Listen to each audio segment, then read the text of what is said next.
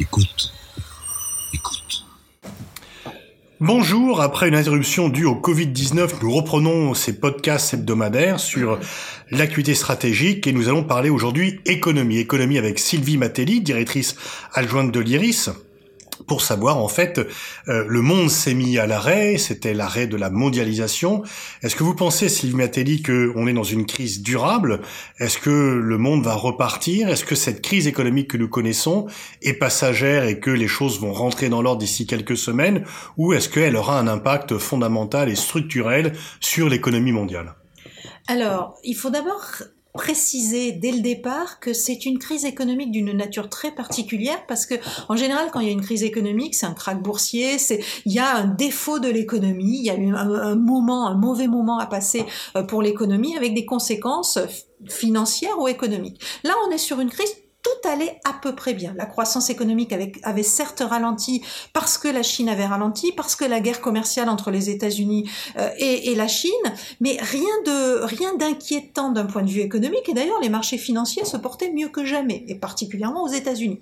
Donc, on est sur une crise économique qui est liée à un phénomène totalement extérieur, et c'est quelque chose qu'on n'a jamais connu. Le plus proche qu'on ait pu connaître, c'est peut-être des périodes de guerre. C'est pour ça que beaucoup ont comparé ça à des économies de guerre, parce que c'est ce qui se rapproche le plus de ce qu'on est en train de vivre. Tout ça pour dire que ben, comprendre, en comprendre les, les, conséquences économiques est extrêmement compliqué. Parce qu'au fond, il y a plusieurs scénarios possibles. Il y a le scénario le plus optimiste, c'est euh, pendant deux, trois mois, les gens ont été confinés, pendant plusieurs mois, l'économie n'a pas tourné, donc il y a une frustration de consommation, et il va y avoir un rattrapage très rapide, et au fond, certains, il y a encore quelques semaines, prévoyaient, le FMI en tête d'ailleurs, que ben, en 2021, on récupérerait.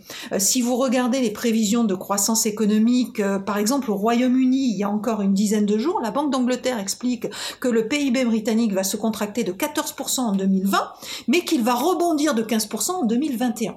Donc les institutions financières internationales, un certain nombre de euh, gouvernements partout dans le monde ont opté pour ce scénario de, au fond, tout va redémarrer comme avant une fois qu'on n'a plus peur du Covid et on va rattraper le retard en 2-3 ans, ça va aller très vite. Il y a quand même un certain nombre d'éléments qui permettent aujourd'hui de douter de ce scénario très optimiste. Le redémarrage de la Chine qui est quand même assez poussif. Et pourquoi le redémarrage de la Chine est assez poussif? Parce que bah, dans cette affaire-là, il y a une prise de conscience des consommateurs, il y a euh, une certains, certaines hésitations aussi de la part des banques centrales, de la part des gouvernements sur la façon de soutenir.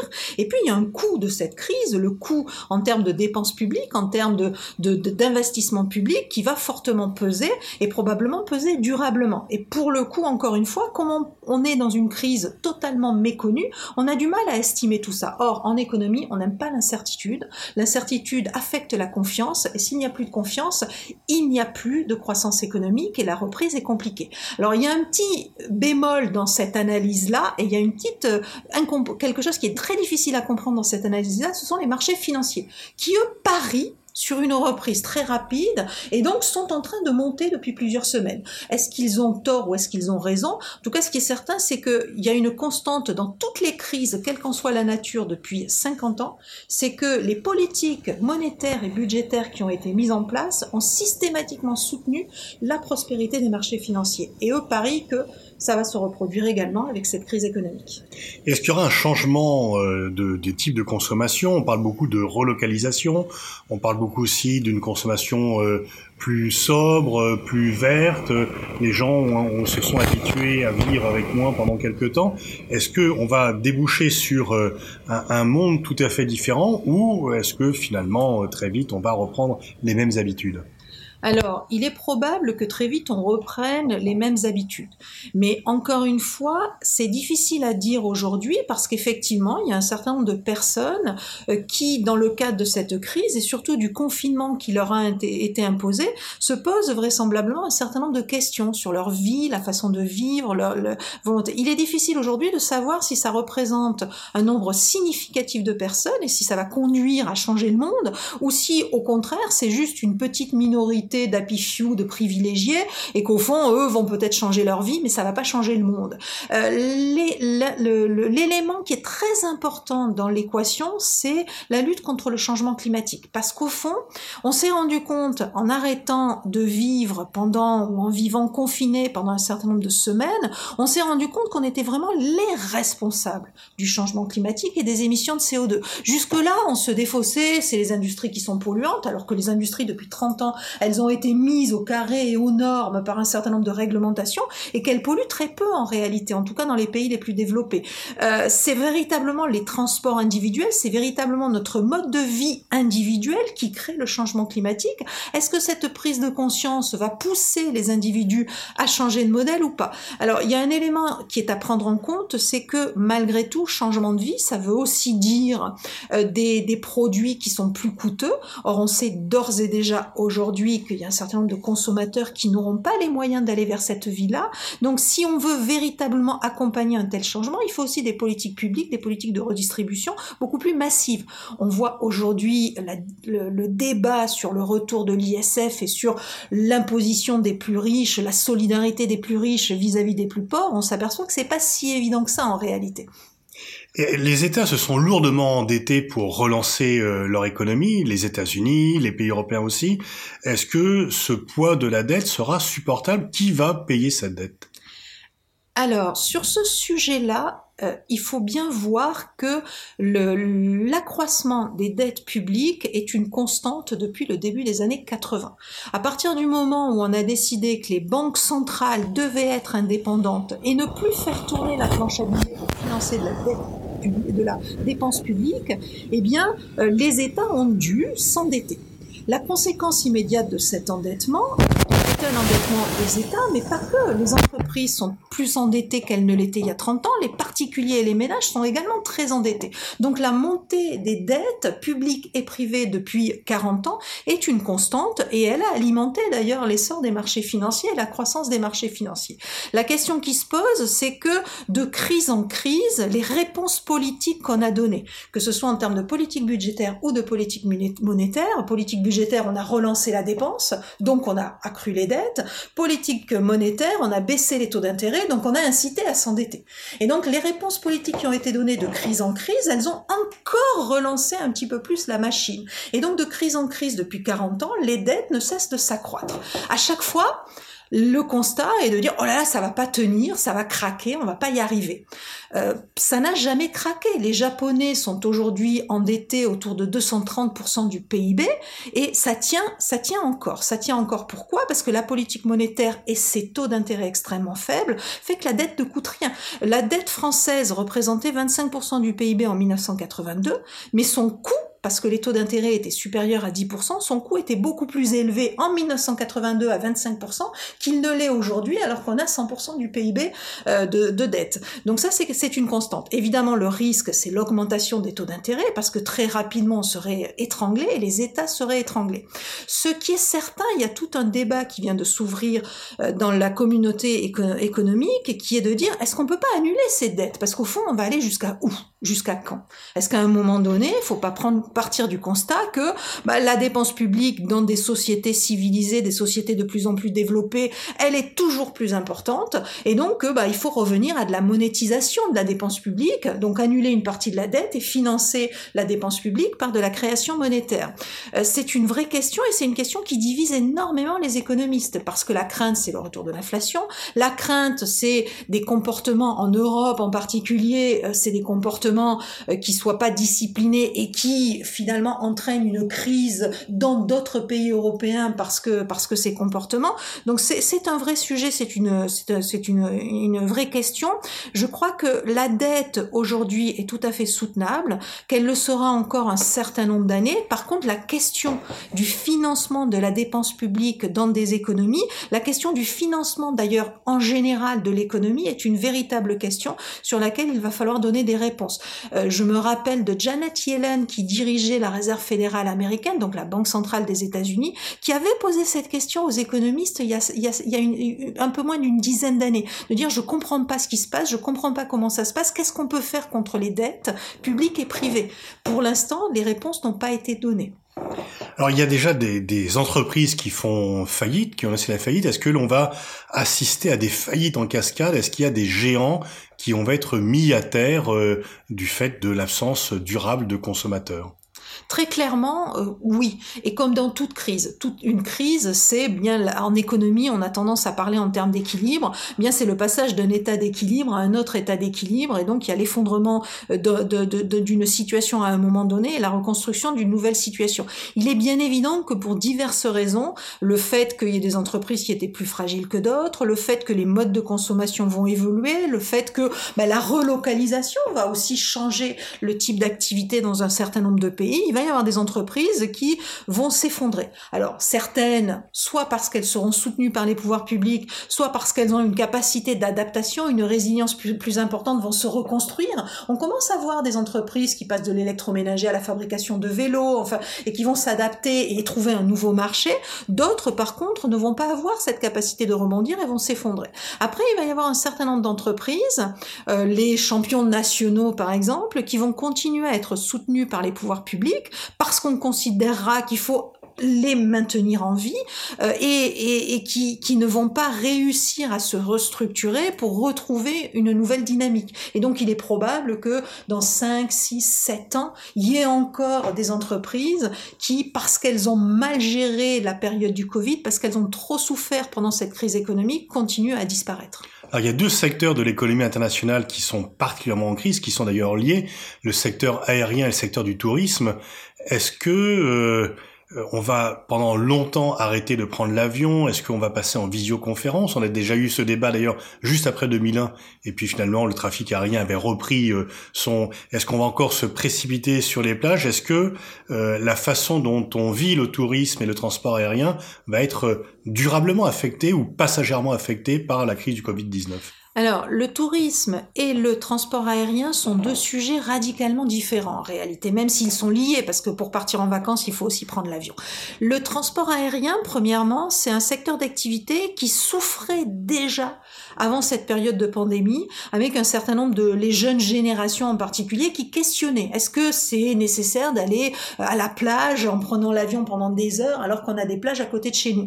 Donc c'est un secteur qui connaissait déjà un, ralentissement et c'est un secteur qui connaissait un ralentissement aussi parce que c'est un secteur qui s'est défendu bec et ongle pendant des années pour éviter d'être taxé par exemple sur le kérosène alors que les, les, automobilistes sont largement taxés et donc il, qui finalement a payé ce refus des évoluer avec son temps, le prix cher. Et il est probable que euh, ce recul se poursuive. Est-ce qu'il sera amplifié par la crise ou pas? Il va y avoir quelques, il y a quelques mois difficiles à passer, mais en tout cas, c'est un secteur qui était déjà en difficulté.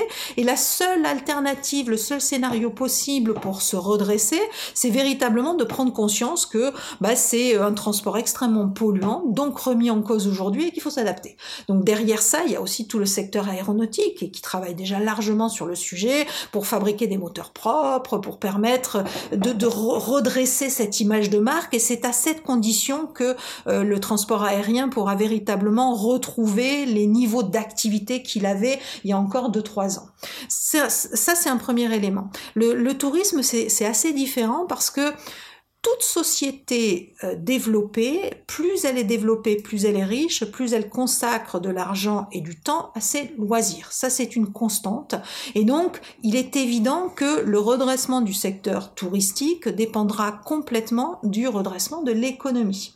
Avec des individus qui, quand ils seront rassurés sur leur emploi et la possibilité de garder leur emploi, quand l'économie aura redémarré, auront envie de partir en vacances. Ils partiront peut-être pas à l'autre bout de la planète, mais euh, ils partiront en vacances. Alors pour le coup, euh, ça peut être un atout pour la France, puisqu'il y a beaucoup de, Français qui, pourront partir en, France, même si on dépendait quand même largement du, tourisme international. Et là, ça peut, ça peut, ça va pas complètement compenser.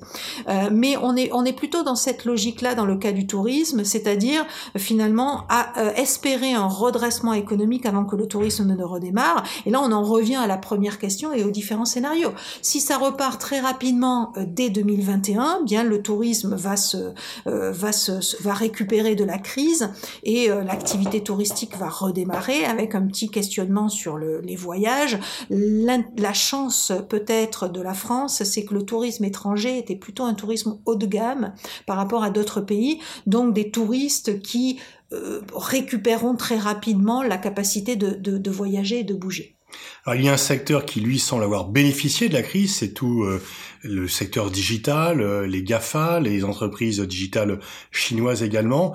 Est-ce que donc ces entreprises euh, intimement liées à la mondialisation vont encore accroître leur avantage, leur fortune, alors même que parfois, euh, notamment je pense à Amazon, leur comportement social et sociétal était critiqué? Mmh. Très clairement, très clairement, c'est aussi ce secteur-là qui porte aujourd'hui les places financières et qui fait que les places financières se portent bien. C'est que ces, ces entreprises, les Amazon, les Apple sont, sont valorisées très fortement valorisées et montent en fait dans les dans les, les, capitalisations boursières les plus importantes.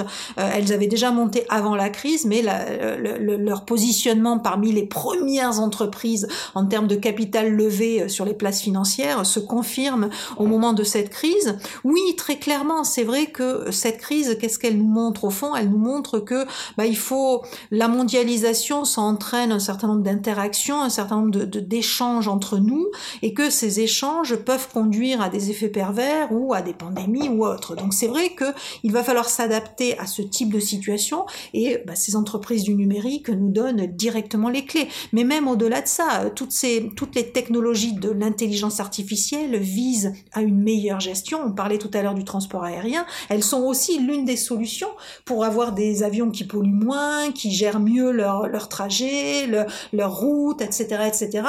Donc on est vraiment sur des technologies qui sont clairement, qui étaient des technologies d'avenir avant la pandémie, mais qui sont plus que jamais, qui se sont plus que jamais positionnés comme des technologies d'avenir. Après se pose la question de leur comportement social, de leur responsabilité sociale et sociétale. Alors c'est un débat qui commence à s'ouvrir en France et en Europe. C'est un débat qui pour l'instant reste quand même assez discret et on sent les euh, chefs d'entreprise assez mal à l'aise avec ce débat-là parce qu'au fond aujourd'hui ils ont une urgence, c'est redémarrer euh, et repartir dans leurs activités et les entreprises du numérique les accompagnent dans ce redémarrage et la question de la responsabilité se posera peut-être un petit peu plus tard. Est-ce que ces entreprises seront plus mises à l'index que les autres? Non, je crois pas parce qu'il y a eu quand même une certaine forme d'injustice. Alors Amazon est le mauvais exemple en France pendant cette pandémie, mais somme toute, euh, des entreprises comme Apple ont une excellente image de marque auprès de la population, alors qu'elles ont des pratiques extrêmement discutables et douteuses dans un certain nombre de pays où elles sous-traitent un certain nombre de production. Donc on a, ce sont, quand même des entreprises qui, du fait de leur avance technologique, du fait des solutions innovantes qu'elles proposent, ont une excellente image de marque qui a du mal à être ternie par les scandales. Les scandales passent, euh, ils les affectent un ou deux jours, mais ça n'a pas de, poids sur leur chiffre d'affaires, ça n'a pas de poids non plus sur l'image qu'on peut avoir de ces entreprises. En tout cas pour l'instant. Au, niveau euh, euh, global, au niveau international, quels sont les pays qui s'en sortent le mieux? Est-ce que l'on peut dire qu'il y a des perdants, des gagnants? Première question peut-être, dans ce duel sino-américain, est-ce que la Chine a continué son rattrapage vis-à-vis des États-Unis? Est-ce que le Covid-19 est un accélérateur du rattrapage chinois vis-à-vis des États-Unis? Pour l'instant, c'est très difficile de répondre à cette question parce que la crise euh, la pandémie en tout cas semble passer du côté chinois, mais l'économie redémarre difficilement. Les autorités se sont refusées à, se fixer quelque objectif que ce soit, tant elles ont du mal à chiffrer, à évaluer quelles vont être les conséquences de cette crise et surtout comment l'économie chinoise va redémarrer. Et côté États-Unis, on est en pleine pandémie, on est encore en pleine crise et on a vraiment beaucoup de mal à, imaginer quels vont véritablement, quel va être l'impact. Euh, ce qui est certain,